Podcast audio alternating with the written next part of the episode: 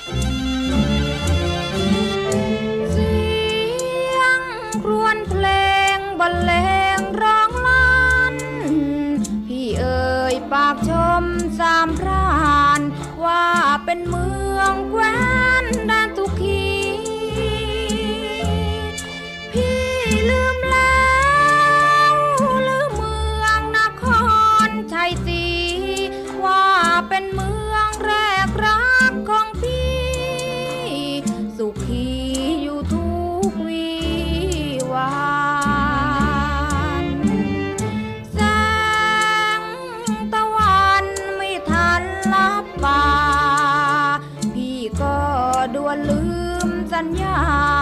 ว่าจะรักฟังใจผูกพันที่ลืมแล้วสมโมที่เคยว่าวานกลับคืนคมไปแล้วหรือนานสัมพันธ์ก่อนเคยสดใส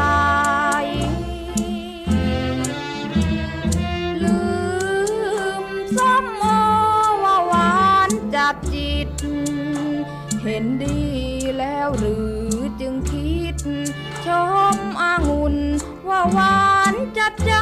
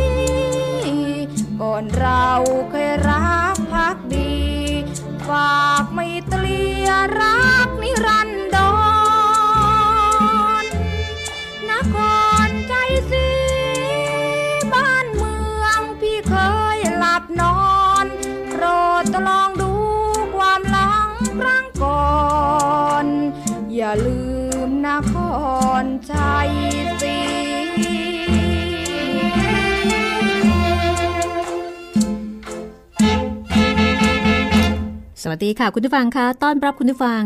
เข้าสู่รายการห้องสมุดหลังใหม่ช่วงเวลาแห่งความรื่นรมกับเรื่องราวที่นำมาฝากกัน วันนี้เจ้าเมือง เรื่องกำลังเข้มข้นนะคะ มาถึงตอนที่ 8 แล้วค่ะ ผลงานของคุณอาจินปัญจพันธ์ศิลปินแห่งชาติสาขาวรรณศิลป์ประจำปี 2534 กับดิฉันรัศมีมณีนินนะคะ ตอนนี้หลายๆ คนที่เป็นแฟนรายการห้องสมุดหลังไม้ฟังห้องสมุดหลังไม้ติดอกติดใจ แล้วก็อาจจะไปฟังย้อนหลังเรื่องอื่น ๆ นะคะ ในแท้งข้อมูลของห้องสมุดหลังไม้ซึ่งเปรียบเสมือนชั้นหนังสือ ซึ่งก็อัดแน่นไปด้วยเรื่องดีๆ ที่ได้เคยนำมาเล่าให้ฟังออกอากาศการสด ๆ นะคะ ที่ www.thaipbsonline.net แล้วก็ตอนนี้ก็สามารถคลิกฟังย้อนหลังแล้วก็ดาวน์โหลดมาฟังได้ ไม่ได้มีเฉพาะแค่ผู้สูงอายุ หรือว่าผู้พิการทางสายตาเท่านั้นนะคะ ยังมีคุณผู้ฟังโดยทั่วไปที่อาจจะไม่มีเวลาอ่าน หรือว่ามีเวลาอ่านแต่ชอบฟังคนเล่าให้ฟังมากกว่า รวมไปถึงท่านที่อาจจะมีปัญหาทางสายตานะคะ อาจจะ ผ่าตัดสายตาเหมือนอย่างมีคุณผู้ฟังท่านหนึ่งก็บอกว่าเป็นช่วงพักฟื้น ใช้สายตาไม่สะดวก ก็อาศัยใช้บริการห้องสมุดหลังใหม่ได้ ยินดีเป็นอย่างยิ่งนะคะ ที่ได้ทราบว่าห้องสมุดหลังใหม่มีส่วนช่วยเติมความสุข ความรื่นรมให้กับคุณผู้ฟัง ติดต่อพูดคุยทักทายกันได้นะคะ ทาง Facebook รัศมีมณีนินค่ะ R A W S A M W E M A N W E N I L หรือว่าค้นจากชื่อภาษาไทย ส่งคำขอเป็นเพื่อน แล้วก็ส่งข้อความไปทางอินบ็อกซ์สักนิดหนึ่งนะคะ ว่ามาจากรายการห้องสมุดหลังใหม่ค่ะ ความเดิมตอนที่แล้วค่ะ คุณบรรจงมีปัญหากับแม่ปลายนะคะ เพราะว่าคุณบรรจงนั้นจัดการ หน้าที่ราชการแบบตรงไปตรงมา แล้วก็มีการงัดข้อกับนายพรม เรื่องที่นายพรมเนี่ยเปิดบ่อนผิดกฎหมาย ในขณะที่แม่ปลายภรรยาซึ่งเพิ่งจะแต่งงานกันได้ไม่นาน ก็เป็นห่วงในความสัมพันธ์ ทั้งคู่ก็ขัดแย้งกัน จนกระทั่ง วันหนึ่งแม่ปลาย ก็คิดจะไปทำหน้าที่เป็นกาวใจที่ทุ่งทอง แต่ทีนี้ขุนบรรจงเนี่ยไม่รู้ตื้นลึกหนาบาง ก็ไม่พอใจ ที่แม่ปลายเนี่ยจะไปทุ่งทอง ในขณะที่ขุนบรรจงเองก็กำลังจะไปทำธุระที่จังหวัด ก็มีการเรียกว่ามีปากมีเสียงกันเล็กน้อยทำให้แม่ปลายรู้สึกเสียใจ แล้วก็เดินทางไปทุ่งทอง แล้วก็ได้พบว่าในพรมผู้ที่เธอรักแล้วก็เคารพเหมือนกับพี่ชาย แล้วก็เคยรัก เคยเอ็นดูเธอประหนึ่งน้องสาว มาบัดนี้ในพรมก็แสดงท่าทีปั้นปึงให้เห็นอย่างชัดเจนว่า โกรธ โกรธมากๆนะคะ แล้วก็เย็นชากับเธอทำให้แม่ปลาย รู้สึกเศร้าแล้วก็เสียใจในเหตุการณ์ที่เกิดขึ้น แล้วก็กลุ้มใจว่าสายสัมพันธ์นี้ จะทำอย่างไรที่จะให้กลับมาดีเหมือนเดิมแม่ปลายไม่ได้พักค้างที่ทุ่งทองค่ะ แต่ว่าเลือกที่จะเดินทางไปพบกับคุณเขียน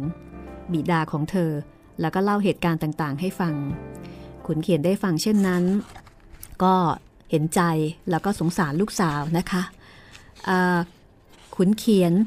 เข้าพบเสด็จเทสา แล้วก็ขอร้องให้เสด็จเทสา ย้ายบรรจง ออกไปจากพื้นที่ไปเป็นในอำเภอเมืองนครปฐมเหมือนดังที่เสด็จเทสาได้เคยกองทุนตำแหน่งเอาไว้ให้ในวันแต่งงาน เพื่อที่บรรจงจะได้พ้นไปจากข้อขัดแย้ง ในหน้าที่การงานซึ่งมาพัวพันกับเรื่องของอครอบครัวนะคะเสด็จเทสานั้นก็มีดำริเช่นนั้นอยู่แล้วนะคะ ก็รับปากขุนเขียนว่าอีกไม่นาน ก็จะย้ายบรรจงไปรับราชการเป็นนายอำเภอเมือง จังหวัดนครปฐม ขณะเดียวกันค่ะคุณเขียนก็สั่งแม่ปลายไม่ให้กลับบ้าน แต่ให้พักค้างอยู่ที่บ้านเดิมของตน แล้วก็ให้รอจนกว่า ขุนบรรจงจะมาง้อขอคืนดี จากนั้นขุนเขียนก็หาทางลงให้กับลูกเขยแล้วก็ลูกสาว ด้วยการจัดวันฉลองนามสกุล แล้วก็มีความมุ่งหมายที่จะให้สามเขยคือพระจำนงนายพรมเสือป่า แล้วก็ขุนบรรจงในอำเภอมาชุมนุมกัน ต้องการที่จะให้ในายพรมกับขุนบรรจงเลิกแล้วต่อกัน โดยที่จะให้พระจำนงเขยอาวุโสจากบางกอกเป็นผู้เกลี้ยกล่อม แล้วก็จะได้ถือโอกาสนี้ให้ขุนบรรจงเนี่ยรับแม่ปลายกลับบ้าน ก็เรียกว่าน่าจะเป็นทางลงแล้วก็เป็นทางออกที่ดีสำหรับทุกคน แต่แล้วเมื่อถึงวันงาน พระจำนงเดินทางมาจากบางกอกนายพรมเดินทางมาจากทุ่งทอง ขาดก็แต่เพียงขุนบรรจง ขุนบรรจงไม่มา ในขณะที่แม่ปลายภรรยาก็ตั้งหน้าตั้งตารอคอยสามี แต่ไม่ว่าเวลาจะผ่านไปนานแค่ไหนก็ไม่มีวี่แววของขุนบรรจงทำไมขุนบรรจงจึงไม่มาเป็นความตั้งใจหรือว่าติดธุระราชการอันใด วันนี้ค่ะ เจ้าเมืองเรื่องกำลังสนุกตอนที่ 8 มีเฉลยนะคะ ถึงเหตุผลที่ขุนบรรจงไม่มา ซึ่งขุนบรรจงได้บันทึกเอาไว้ในสมุดบันทึกของตนเกี่ยวกับเหตุการณ์ที่เกิดขึ้นในวันนั้นค่ะ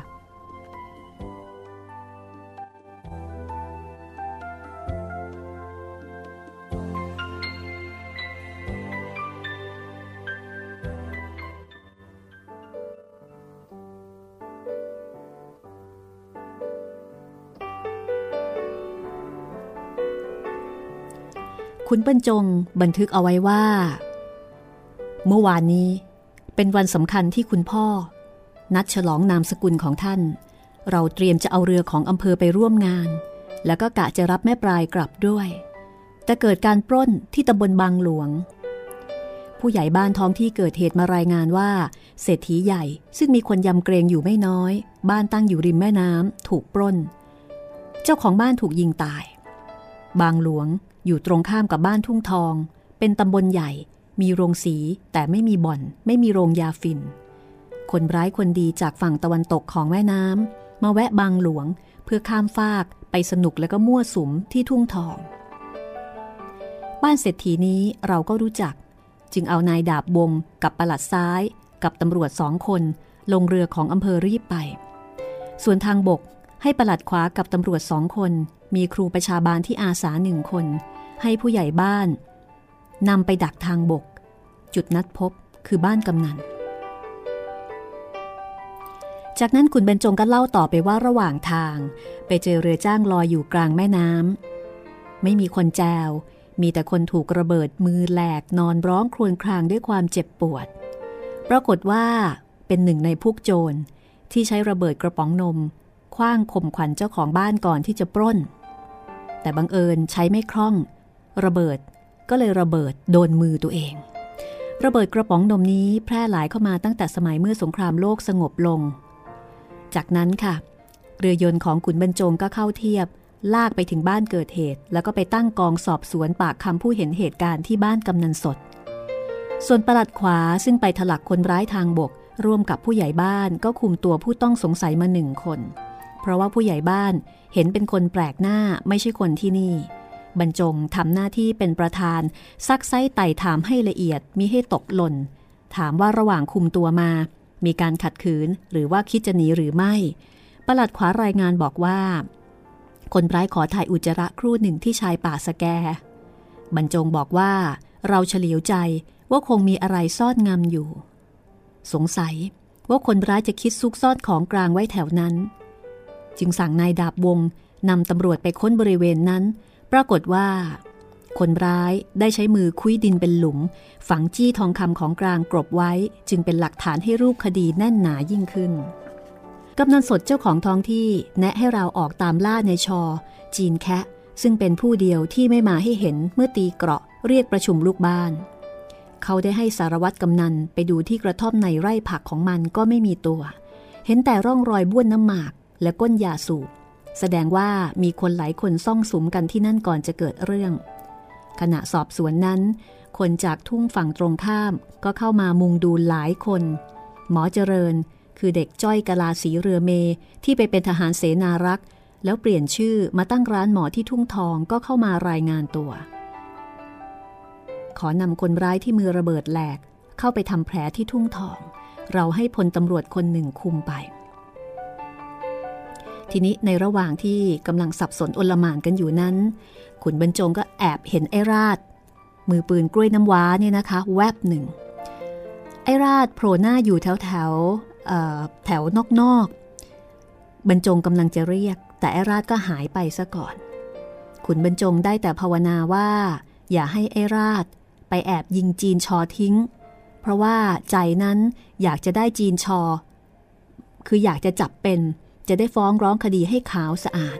เป็นบำเหน็จมือไปถวายเสด็จเทสาก่อนไปรับตำแหน่งนายอำเภอเมือง ขุนบรรจงนึกอยู่ในใจว่าการที่ไอ้ราดทำลับๆล่อๆ อย่างนี้ เห็นจะต้องแทงจำหน่าย เอาเป็นตำรวจไม่ได้เสียแล้ว วาสนาคงจะเป็นได้แค่ไอ้โมง อันนี้ก็น่าเสียดายอย่างยิ่งนะคะ เพราะว่าอุตส่าห์ไปทูลขอจากเสด็จเทสาเอาไว้เรียบร้อยแล้ว ว่าจะให้มารับราชการเป็นพลตำรวจ ปรากฏว่ากว่าจะเสร็จเรื่องก็ป่าเข้าไปมืดค่ำขุนเบญจงก็ต้องกลับอำเภอ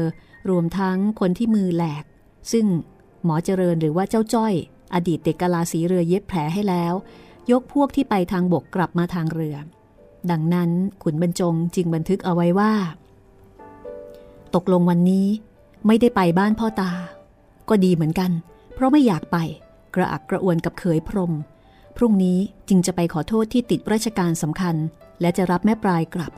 อย่าโกรธกันเพราะคนอื่นเลย ต้องเตรียมตัวไปอยู่นครปฐมแล้ว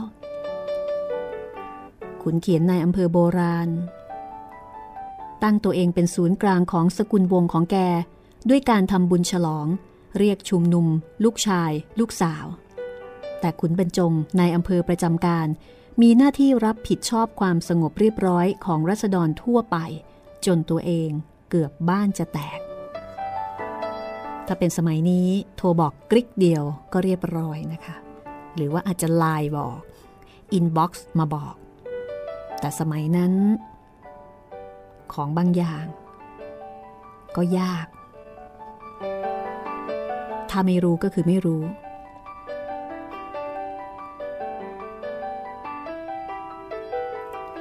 จากนั้น ในปีพุทธศักราช 2470 ขุนบรรจงก็ย้ายมาดำรงตำแหน่งนายอำเภอเมือง จังหวัดนครปฐม ลูกชายคนแรกของขุนบรรจงกับแม่ปลายก็มาคลอดที่นี่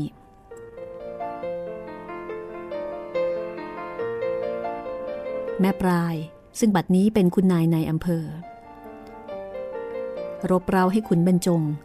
ตั้งชื่อลูกชาย โดยให้มีคำว่าบันอยู่ข้างหน้า ไม่ให้แพ้พ่อบรรเจิด ลูกแม่ผาด ก็ไม่รู้ว่าแม่ปลายเนี่ยรู้ตื้นลึกหนาบางอะไรแค่ไหนนะคะ แต่เธอรบเราให้สามี ตั้งชื่อลูกโดยให้มีคำว่าบันเหมือนกัน คุณบรรจงก็ให้แม่ปลายเลือกเอาสองชื่อ ว่าจะให้ชื่อบันลือหรือว่าบัญชา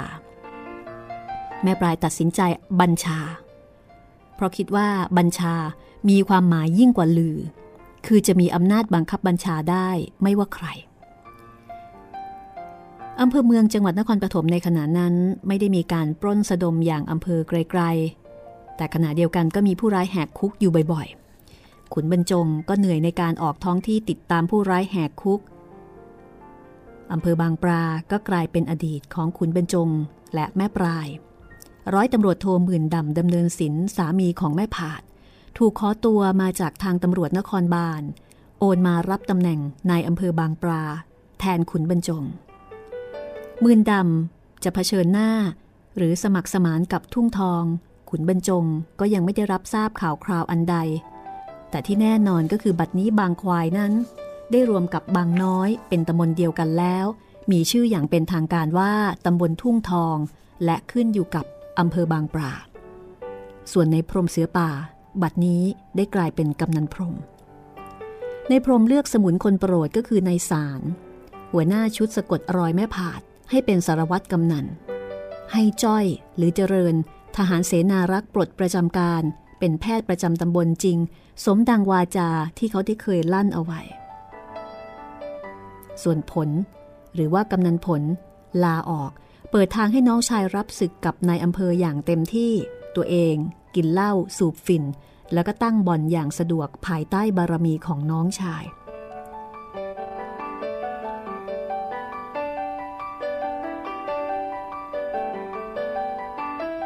ชีวิตของขุนบรรจงขึ้นหน้าใหม่ลาแม่น้ำขึ้นบก เผชิญสังคมใหม่ของชาวบกใกล้เมืองหลวง มีรถไฟเป็นทางสัญจร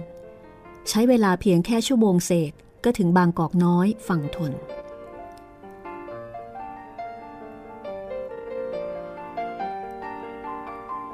วันหนึ่ง ขุนบรรจงพาเมีย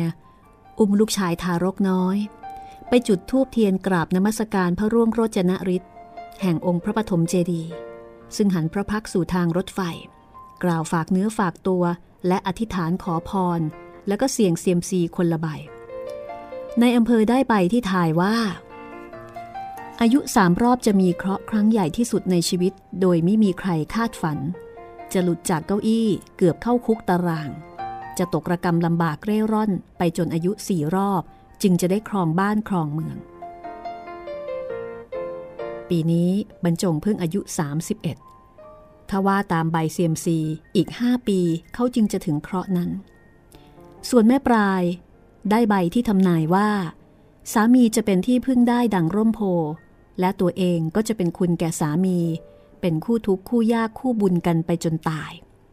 ถามถึงลูกปลูกฝังดังทำนาย คือลูกชายจะว่าง่ายถ้าใกล้ตัว ไปข้างหน้าห่างลูก ลูกจะดื้อ ไปได้ดีทางหนังสือ สมบัติรั่ว ลูกหญิงรองผ่องใสไม่หมองมัว สกุลวงกระจายทั่วข้ามทะเล แม่ปลายดีใจที่องค์พระศักดิ์สิทธิ์ทำนายให้พรว่าต่อไปจะได้ลูกสาว แต่ที่ว่าจะมีลูกหลานข้ามทะเลนั้น เธอไม่แน่ใจ และที่ทายว่าลูกชายของเธอจะว่าง่าย และต่อไปจะดื้อ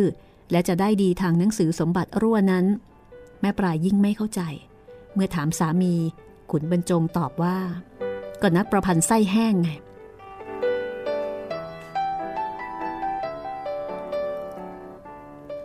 คุณบรรจงพาแม่ปลายแล้วก็ลูกน้อยไปเฝ้าคารวะเสด็จเทสา เสด็จเทสา ทรงมองหมวกกะโลที่มีรอยลูกปืนของขุนบรรจง แล้วก็ตรัสว่า เปลี่ยนหมวกได้แล้ว เธอจะได้ยศเป็นรองอมาตรีในอำเภอชั้นสามเงินเดือนร้อยห้าสิบบาท ไปหาซื้อเครื่องแบบในตลาด หมวกกะโลขาวมียอดแหลมทองเหลือง เสื้อนอกกระดุมห้าเม็ดกางเกงขายาวสักหลาดดำติดแถบแพรดำสองตะเข็บนอก รองเท้าบูทหนังหุ้มคออ๋อ นั่นลูกหญิงหรือว่าลูกชาย ชายกระหม่อม ตั้งชื่อหรือยัง ตั้งแล้วกระหม่อมชื่อบัญชา อ้าว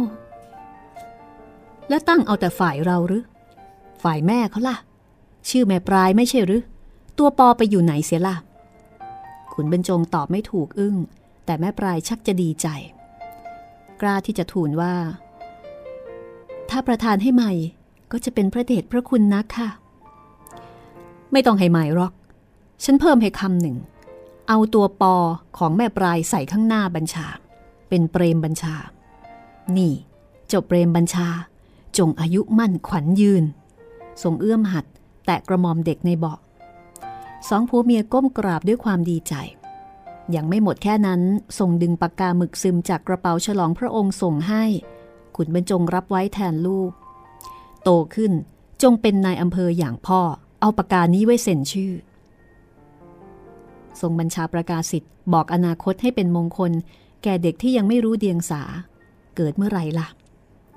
หนึ่งมกราคม 2470 กระหม่อม ดูตำราตั้งชื่อให้เป็นเดชเป็นสีตามวันหรือเปล่า แม่เขาอยากให้ชื่อนี้ เลยไม่ได้เปิดตำราตั้งชื่อกระหม่อม ชื่อคนคือความรักที่พ่อแม่ให้ไว้แก่ลูก ดียิ่งกว่าตำราใด ๆคำว่าบัญชาเป็นเดชอยู่ในตัวแล้ว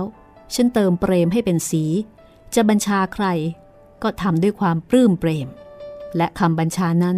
จะทำให้ผู้รับเปรมใจด้วยสองผัวเมียพนมมือรับพรแทนลูก จากนั้นขุนบรรจง ก็พาเมียไปกราบคารวะท่านเจ้าเมืองที่จวน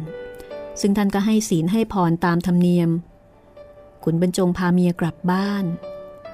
เอาหมวกกะโล่คู่ชีพที่มีรอยลูกปืน จากพวกไอ้เสือ วางบนหิ้งว่างในห้องนอน หิ้งนี้เคยเป็นหิ้งพระของนายอำเภอคนก่อน เอาพระขุนแผนที่กำนันเมฆบางโพให้ใส่ในถ้วยแก้ว วางคู่กับหมวก แล้วก็จุดธูปบูชาปักในถ้วยแก้วใส่ทรายเป็นการเฉพาะหน้า หิ้งนี้ต่อไปจะเป็นหิ้งพระประจำบ้าน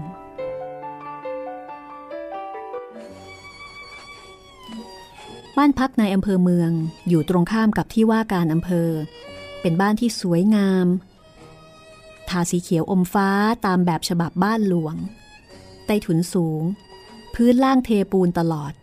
ตีไม้ระแนงทะแยงเป็นตารางทุกด้านล้อมใต้ถุน มีประตูเข้าออก มีบันได มีราวลูกกรงเก้าชั้น ขึ้นชั้นบนทางด้านหน้าส่วนบันไดข้างเรือนสู่นอกชาน แล่นไปเรือนครัวและห้องคนอาศัย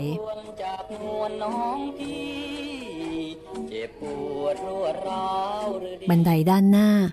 ขึ้นไปสู่ระเบียงแคบ ตั้งเก้าอี้รับแขกหนึ่งชุด เปิดประตูหน้าเรือนเข้าไป แบ่งเป็นห้องหับ มีห้องน้ำติดห้องนอน ซึ่งอยู่ทางด้านที่เปิดหน้าต่าง มองเห็นองค์พระปฐมเจดีย์มีทางเดินกลางขั้นอีกห้องหนึ่งซึ่งเป็นห้องใหญ่ หลังห้องใหญ่มียกพื้นกว้าง ขนาดไกวเปรเด็กได้สบาย แล้วก็ลดต่ำลงมาเป็นนอกชานโล่ง ซึ่งด้านที่ตรงข้ามกับบันไดก็ตีฝาทึบ ตั้งโอ่งน้ำสี่ห้าลูกเอาไว้ซักผ้าล้างชามอาบน้ำสำหรับบริวาร ส่วนในอำเภอกับแม่ปลาย กับลูกนอนเตียงเหล็ก ปูฟูก กางมุ้งตาพริกไทย ของขวัญวันแต่งงานจากเท่าแก่แดง เปิดประตูเข้าออกห้องน้ำส่วนตัวได้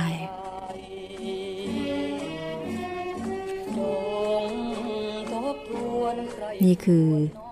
บ้านประจำตำแหน่งของนายอำเภอ หน้าบ้านเป็นสนามกว้าง หลังบ้านติดกับบ้านส่วนตัวของธรรมการอำเภอ ซ้ายมือคือถนนซอย ขวามือคือบ้านสรรพกรอำเภอ ก็เรียกว่า เป็นบ้านพักที่สมศักดิ์ศรีน่าอยู่ สบาย อยู่ในเมือง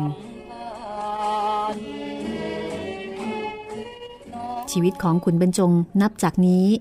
จะเป็นอย่างไรนะคะ จะแตกต่างไปจากชีวิตของนายอำเภอบางปลาที่ต้องบู๊อยู่ตลอดเวลาหรือไม่ ติดตามได้ช่วงหน้าค่ะมันมองท้องใจกันเลยแจ่มจันด้วยดวงใจพี่ยังรักมันทั้งสามพรานนครชัยศรี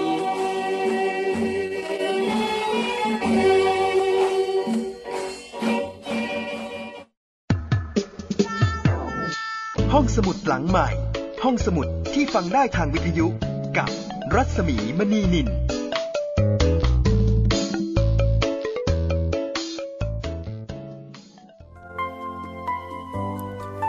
กลับเข้าสู่ช่วงที่ 2 ของตอนที่ 8 นะคะ เจ้าเมืองค่ะ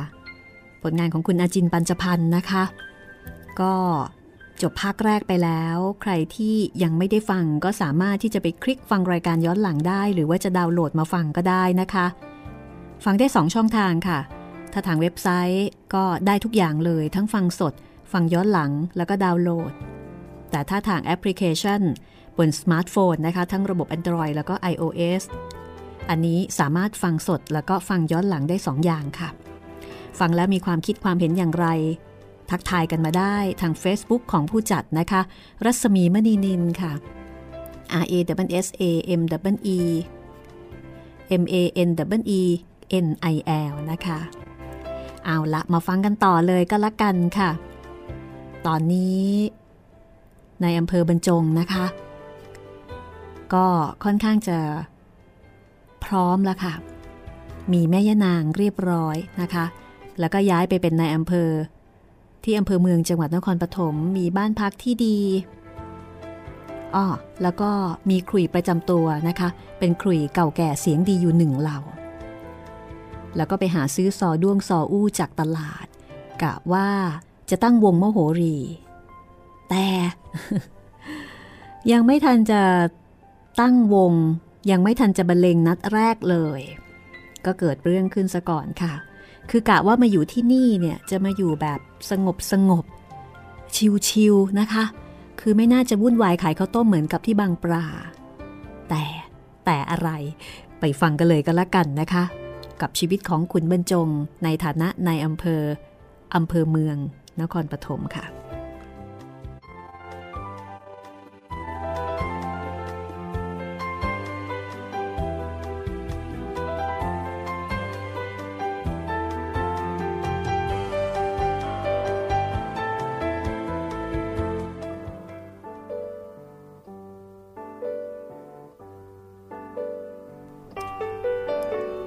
เช้ามืดวันหนึ่ง ร้อยตำรวจเอกขุนฤทธิ์หัวหน้าโรงพักอำเภอเมือง แต่งเครื่องแบบพกปืนธรรมัดทแมง ขี่จักรยานนำอีกคันหนึ่งของนายสิบตำรวจ ซึ่งจูงรถเปล่ามาด้วยหนึ่งคัน เลี้ยวเข้าประตูมาตามทางโรยหิน แล้วก็วิ่งขึ้นบันไดมาตบประตูบ้านปังปังนายอำเภอครับนายอำเภอมีการปล้นข้างวัดเสน่หา เร็วๆเข้า ขณะนั้นขุนบรรจงตื่นไปเปิดประตูแล้วก็ขอเวลาแต่งตัว ส่วนแม่ปลายก็กำลังเตรียมอาหารเช้าเอาไว้ให้สามีนะคะ ติดไฟต้มน้ำลวกไข่ไก่ ปิ้งขนมปัง ชงโอวันติน เสร็จเรียบร้อย ใส่ถาดยกมาวางกลางเสือเป็นเสือจันทบูรณ์ที่ปูเอาไว้บนยกพื้นหลังห้องใหญ่ รับทานโอวันตินก่อนสิคะ ไม่ทันการแล้วล่ะ ขุนบรรจงตอบขณะคาดปืน แล้วก็เอาผ้าขาม้าคาดทับอีกที ไหนว่าอำเภอเมืองไม่มีปล้นไงคะ ถ้าไม่มีปล้นก็ไม่ต้องมีในอำเภอนะสิ จากนั้นขุนบรรจงก็ออกไปหาขุนบริษบอกว่าเสร็จแล้วครับไปกันเถอะ คุณบริตเอาจักรยานมาเผื่อ แล้วก็บอกให้ขุนบรรจงถีบรถไปเร็วดีนะคะ เร็วกว่าเดินละ่ะ พอขบวนจักรยานออกประตูเลี้ยวขวาผ่านบ้านสรรพกรซึ่งรั้วติดกัน ที่นั่น คุณสมจิต ซึ่งเป็นสรรพกรอำเภอหนุ่มอยู่บ้านรั้วติดกัน ก็คร่อมจักรยานคอยอยู่แล้ว ไปด้วยคนครับ คุณบริตก็บอกว่ามาเลย แข่งกัน ใครไปถึงวัดเสน่หาก่อน เป็นคนจ่ายค่ากาแฟเช้านี้ คุณเบญจงนึกนิยมวิธีการของอำเภอเมือง ใครถึงก่อนเป็นผู้ชนะ แต่กลับต้องเป็นเจ้ามือ แข่งกันทำงาน แข่งกันเป มาสิ มาแข่งกัน แล้วขุนบรรจงก็ปั่นจักรยานไล่ขุนบริตตามไปติดๆ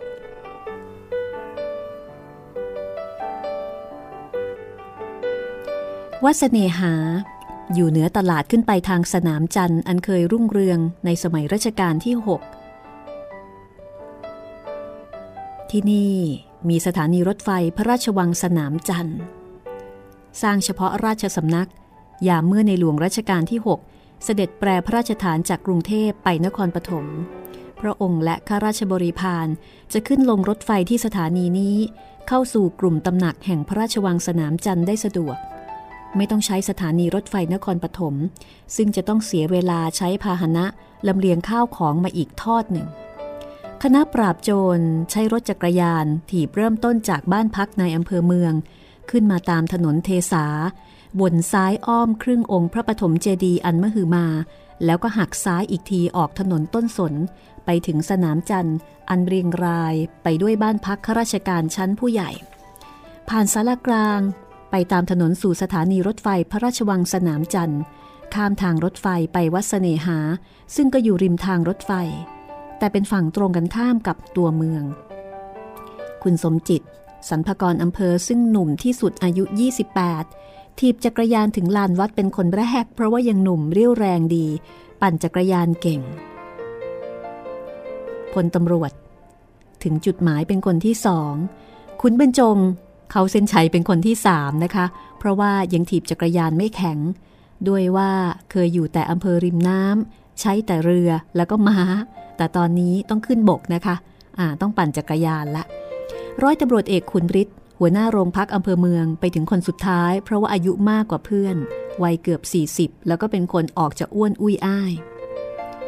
เมื่อไปถึงที่นั่น กำนันคอยอยู่แล้ว แล้วก็รีบรายงานว่า ผู้ใหญ่บ้านกับเจ้าทรัพย์ ซึ่งอยู่บ้านหลังวัดกำลังขี่ม้าไล่ตามโจรตีนเปล่าห้าคน มีลูกบ้านที่ใจกล้าติดตามไปด้วยนะคะ โจรลัดเลาะหนีไปทางบ้านโป่ง เขตจังหวัดราชบุรี เข้าใจว่ามันจะต้องเกาะเส้นทางถนนไปบ้านโป่ง เพื่อมีให้หลงดงทุ่ง ร้อยตำรวจเอกคุณฤทธิ์ ชวนหาม้าติดตาม คุณสมจิตซึ่งเป็นสรรพกรอำเภอกำลังหนุ่มแข็งแรงก็เอาด้วย แต่ขุนเบญจงในฐานะหัวหน้าและเจ้าของท้องที่กลับใช้ประสบการณ์เดิมที่ได้มาจากอำเภอบางปลา สั่งว่าไปบ้านกำนัน ตั้งกองสืบกองสอบสวนที่บ้านกำนัน ไม่ตามหรือครับ คุณสมจิตถามขุนบรรจงบอกว่า ไม่ตาม ไปก็รุ่มร่ามเปล่าๆพวกผู้ใหญ่บ้านเขาชำนาญท้องที่อยู่แล้ว ถ้าเราตามไปอีกเป็นสองพวก เดี๋ยวก็หลงกันพอดี เราไปตั้งกองบัญชาการที่บ้านกำนันกันดีกว่า ประสบการณ์คือวิชาการในสมัยที่ยังไม่มีโรงเรียนอบรมในอำเภอ หรือโรงเรียนในร้อยตำรวจ โรงเรียนในร้อยตำรวจเพิ่งจะเริ่มต้นที่จันทบุรี และกำลังจะย้ายมาตั้งที่ห้วยจระเข้อำเภอเมืองนครปฐมส่วนพวกนายตำรวจที่มีอายุเกินกว่า 30 อย่างหมื่นดำขุนบริษล้วนโอนมาจากนายทหารที่สำเร็จจากโรงเรียนในสิบทหารบก ยิ่งผู้ใหญ่บ้านกำนันด้วยแล้วไม่ต้องห่วง ล้วนมีประสบการณ์ของนักสู้และนักเลงเก่าแห่งชนบท บางคนเป็นโจรมาก่อนแล้ว กลับตัวสวามิภักดิ์ทำงานให้แก่ราชการเพื่อไถ่โทษ โจรใหม่โจรเก่าจะไม่เก่งกว่าผู้ใหญ่บ้านกำนันไปได้ ชุดขี่ม้าตามโจรนำโดยผู้ใหญ่บ้านได้พาลูกบ้านกลุ่มใหญ่ ควบลุยไปตามทางรถไฟซึ่งพูนดินสูงมองเห็นได้ไกลลิบลิ่วสองข้างทาง แล้วจึงตีตลบกลับมาทางรถยนต์ เหาะย่างม้าตามสบายพวกผู้ใหญ่บ้าน ฉลาด ซุ่มดักจับมาทีละหัวโค้ง ในขณะที่พวกโจรมัวแต่พวงดูข้างหลัง ก็เลยโผล่พรวออกไปให้จับได้แบบสบายๆ การจับกลุ่มวันนั้นได้ผลดี ได้ทั้งผู้ต้องหาได้ทั้งของกลาง พยานก็รอกันอยู่แล้วที่บ้านกำนัน เอาโจรมาฝากขังที่โรงพักหลังองค์พระ วันรุ่งขึ้นก็ล่ามโซ่ผู้ต้องหาไปฟ้องศาลนัดพยานไปศาลโดยสะดวกสืบพยานได้เลย ขุนบรรจงในอำเภอเมืองคนใหม่ จึงได้รับคำชมเชยไปทั้งจังหวัด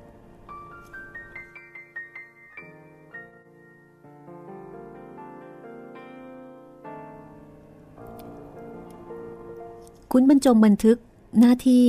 การเป็นนายอำเภอเมืองนครปฐมเอาไว้ว่า การปฏิบัติราชการในอำเภอเมืองนี้รวดเร็วไม่อืดอาดยืดยาดไม่เหมือนอำเภอบ้านนอกซึ่งทางไกลกันดานพาให้ขี้เกียจงานล่าช้าข้าราชการอำเภอเมืองก็เพียบพร้อม ล้วนมีความรู้ดี มีความร่วมมือดี แม้งานคนละหน้าที่ก็อาสาช่วยราชการ สั่งอะไรก็เร็ว เพราะว่ามีความรู้เป็นพื้นฐาน ความเจริญทางด้านจิตใจ แสดงออกทั้งในงานนอกงาน เมื่อตอนที่เราจะเอาศาลาเป็นที่เล่นดนตรีไทยนั้น คุณสมจิตก็แบกจะเข้ มาให้เป็นสมบัติของวงทันที แล้วยังปวารณาตัวจะมาช่วยยกน้ำเลี้ยงนักดนตรีอำเภอเมืองให้ชีวิตใหม่ ๆ แก่เรา ไม่คร่ำครึเป็นไอตูดบ้านนอกอย่างเก่า การแต่งตัวของเราจากบ้านไปอำเภอ แม้เพียงข้ามถนน ก็จะต้องแต่งอย่างพิถีพิถันมิให้อายชาวบ้าน ชาวห้องแถว หรือครู หรือแม้แต่เจ๊กหาบไอศครีมผ่านหน้าบ้านเรา ไปขายที่โรงเรียนวัดไผ่ล้อม ซึ่งเขาก็ยังแต่งตัวสะอาดทั้งเสื้อกางเกง แถมมีรองเท้าแผ่นยางรถยนต์ มีเชือกคาดตาตุ่มมิได้เดินตีนเปล่าอย่างคนในชนบท จากนั้นบรรจงก็บรรยายการแต่งตัวของอครูผู้ชาย ว่านุ่งกางเกงขายาว สวมเสื้อนอก ใส่รองเท้าหนัง สวมถุงเท้า แล้วก็ปั่นจักรยานไปโรงเรียนนะคะไม่ได้ใส่คือไม่ได้ใส่เสื้อคอกลม เหมือนอย่างครูที่โรงเรียนวัดตามบ้านนอก หรือว่านุ่งผ้าหยักรังในขณะที่ครูผู้หญิงก็นุ่งสิ้น สวมเสื้อผ้าลินินขาวซักรีดเรียบร้อยเหมือนชาวกรุง ที่นี่มีโรงเรียนราชินีบูรณะ ซึ่งสมเด็จพระราชินีในรัชกาลที่ 5 ทรงตั้งขึ้น โดยสรุปก็คือที่นี่มีความเป็นเมือง ไม่ใช่ชนบทหรือว่าบ้านนอกคอกนาที่ธุรกันดารเหมือนอย่างที่บรรจงเคยอยู่มานะคะ ดังนั้นบรรจงก็เลยต้องแต่งตัวให้ดี เราเองต้องนุ่งผ้าม่วง เสื้อนอก คอปิดกระดุมห้าเม็ดถุงน่องขาว รองเท้าหนังดำบางวันนุ่งกางเกงขายาว เสื้อนอก ถุงเท้าสั้น รองเท้าหนังดำ เช่นเดียวกับเสมียนพนักงานชั้นผู้น้อย เว้นแต่พวกเขาไม่ต้องใส่เสื้อนอก หากใส่เสื้อผ้าป่านคอกลม ถ้าไปเที่ยวตลาดก็เหมือนเหมือนกัน คือกางเกงแพร ใส่เสื้อป่านคอกลม และเราสวมเสื้อนอกแพรทับทุกครั้ง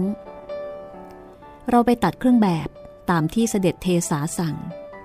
แล้วเรียกช่างถ่ายรูป มาถ่ายตัวเราแต่งเต็มยศที่ตีนบันไดบ้านพักในอำเภอ แล้วยกเก้าอี้หวายมาตั้งกลางสนาม เพราะว่าช่างถ่ายรูปต้องการแสงสว่าง เราได้ถ่ายรูปครอบครัวเล็กๆของเรา แม่ปลาย อุ้มเบาะพ่อเปรมบัญชานั่งเก้าอี้ ส่วนเราในเครื่องแบบรองอมาตรียืนเกาะเก้าอี้ จากนั้นขุนบรรจงก็หวนนึกถึงตัวเองเมื่อครั้งทอดแหงห่มกุ้งอยู่ที่อำเภอเดิมบาง ส่วนที่อำเภอบางปลาก็นุ่งผ้าขม้าอาบน้ำใต้ถุนเรือน ให้เจ๊กรงหมูเห็น บัดนี้บ้านพักของนายอำเภอ ที่ประจำการณปัจจุบัน มีห้องน้ำมีส้วมซึม ห้องกว้าง สะอาดแล้วก็มิดชิด หวนนึกถึงคอกอาบน้ำหลังเรือนใหญ่ของใครคนหนึ่งที่ทุ่งทอง วันกลับจากตั้งนามสกุลชาวบ้านนินเพชรนึกถึงพ่อบันเจิด ถ้าได้มาถ่ายรูปกับบัญชาตั้งแต่เด็กๆ ก็จะดี ย่อหน้าหลังนี้ ขุนบรรจงเอายังลบลบทิ้ง จนกระดาษแทบทะลุ แล้วก็บันทึกใหม่ทับลงไปว่า ใบเซียมซีที่องค์พระทำนายว่า อายุครบสามรอบจะเคราะห์ร้าย อีกห้าปี ก็คอยดูกันไป แล้วก็มีการบันทึกนามเพื่อนใหม่ ซึ่งได้แก่คุณสมจิต เสวีกล้า สัมภกรอำเภอเป็นหนุ่มน่ารักอยู่รั้วติดกันแต่งงานแล้ว มีลูกชายอายุแก่กว่าเปรมบัญชาสองปีสองก็คือร้อยตำรวจเอกขุนฤทธิ์หัวหน้าโรงพักอำเภอเมือง ซึ่งกำลังรั้งตำแหน่งผู้กำกับของจังหวัด บ้านอยู่ไกลถึงหลังองค์พระ แต่ก็เดินมาหาในอำเภอทุกเย็น เร่งเรื่องตั้งวงโมโหรี บอกว่าจะเป็นที่ประชุมสามัคคีได้เป็นอย่างดี 3. ผู้ใหญ่บ้านสเสน่ห์หมู่หนึ่งวัดเสน่หา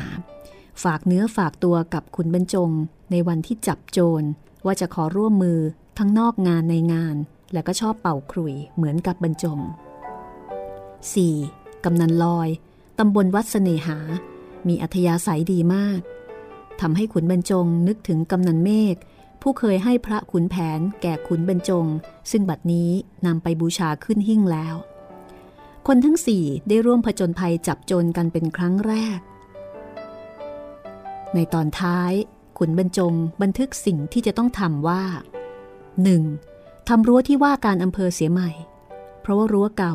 รวนหมดแล้ว และประตูเข้าออกอันเดิมก็อยู่ริมคูด้านหน้าอำเภอ หันหน้าไปหากำแพงคุก ใช้ประโยชน์อะไรไม่ได้ ข้าราชการจะเข้าออกก็ต้องเดินเลียบลำคูเข้าไป เสียเกียรติยศ และไม่เป็นมงคล จะต้องสร้างรั้วใหม่ทำประตูใหม่ จะตั้งเสาประตูให้เป็นคอนกรีตมีสง่า ติดถนนเทสาจะให้เขียนป้ายติดระหว่างเสา ผู้หลักผู้ใหญ่ใครไปใครมา จะได้รู้ว่าเป็นสถานที่ราชการมีสง่า 2. ต้องรีบซื้อจักรยานหนึ่งคัน 3. ต้องสั่งร้านขายหนังสือให้ส่งหนังสือพิมพ์ทุกเช้า หนึ่งสัปดาห์ต่อมาศาลาข้างเรือนในอำเภอ ก็จุดตะเกียงเจ้าพายุแขวนไว้สว่างจ้า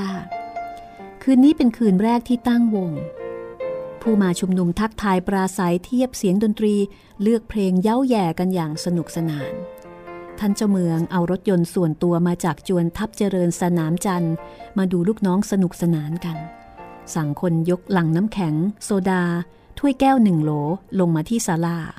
บอกว่าถ้วยแก้วโหลนี้ยกให้วงเอาไว้ใช้ประจำ ส่วนเหล้าฝรั่งที่ท่านถือมานั้น ท่านบอกว่าต้องกินกันให้หมด ท่านพูดเล่นว่า ท่านต้องการขวดเปล่า เอาไว้ใส่น้ำฝนที่จวนทำไปทำมา ท่านผู้ว่าก็สั่งให้คนไปหยิบซออู้ในถุงแพรสวยงามมาร่วมบรรเลง สนุกสนานด้วยกันจนดึกดื่นเที่ยงคืนตีหนึ่ง ผู้ว่าในที่นี้สมัยก่อนเรียกว่าท่านเจ้าเมืองนะคะ ดิฉันก็ติดคำเรียกสมัยปัจจุบัน สมัยนั้นยังไม่ได้เรียกผู้ว่าเรียกท่านเจ้าเมือง จริง ๆคำว่าเจ้าเมืองนี่โหฟังอยู่เท่มากๆเลยเนาะ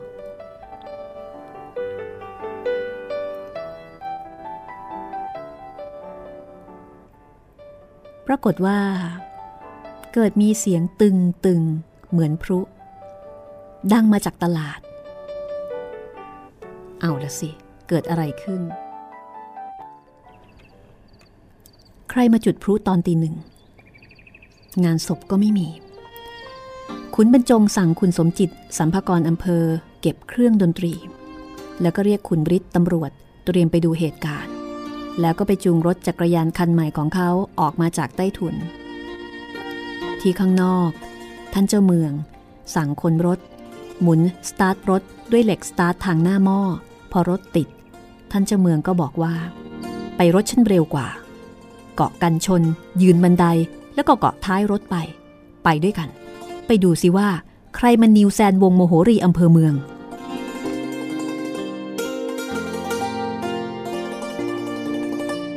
กำลังเล่นกันสนุกเลยทีเดียวนะคะ วงโมโหรีอำเภอเมือง ที่มีสมาชิกในวงทั้งเจ้าเมืองในอำเภอนายตำรวจสัมภกร แต่ วงนี้ต้องหยุดกลางคัน เพราะ เพราะอะไร ติดตามได้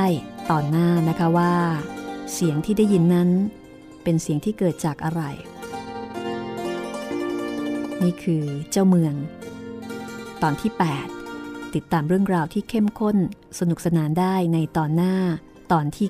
9 จากปลายปากกาของคุณอาจินปัญจพันธ์ ศิลปินแห่งชาติสาขาวรรณศิลป์ประจำปี 2534 เรื่องดีๆ ที่ห้องสมุดหลังใหม่ ภูมิใจนำเสนอค่ะ วันนี้หมดเวลาแล้วคงต้องลาคุณผู้ฟังไปก่อน พบกันใหม่ ตอนหน้า สวัสดีค่ะ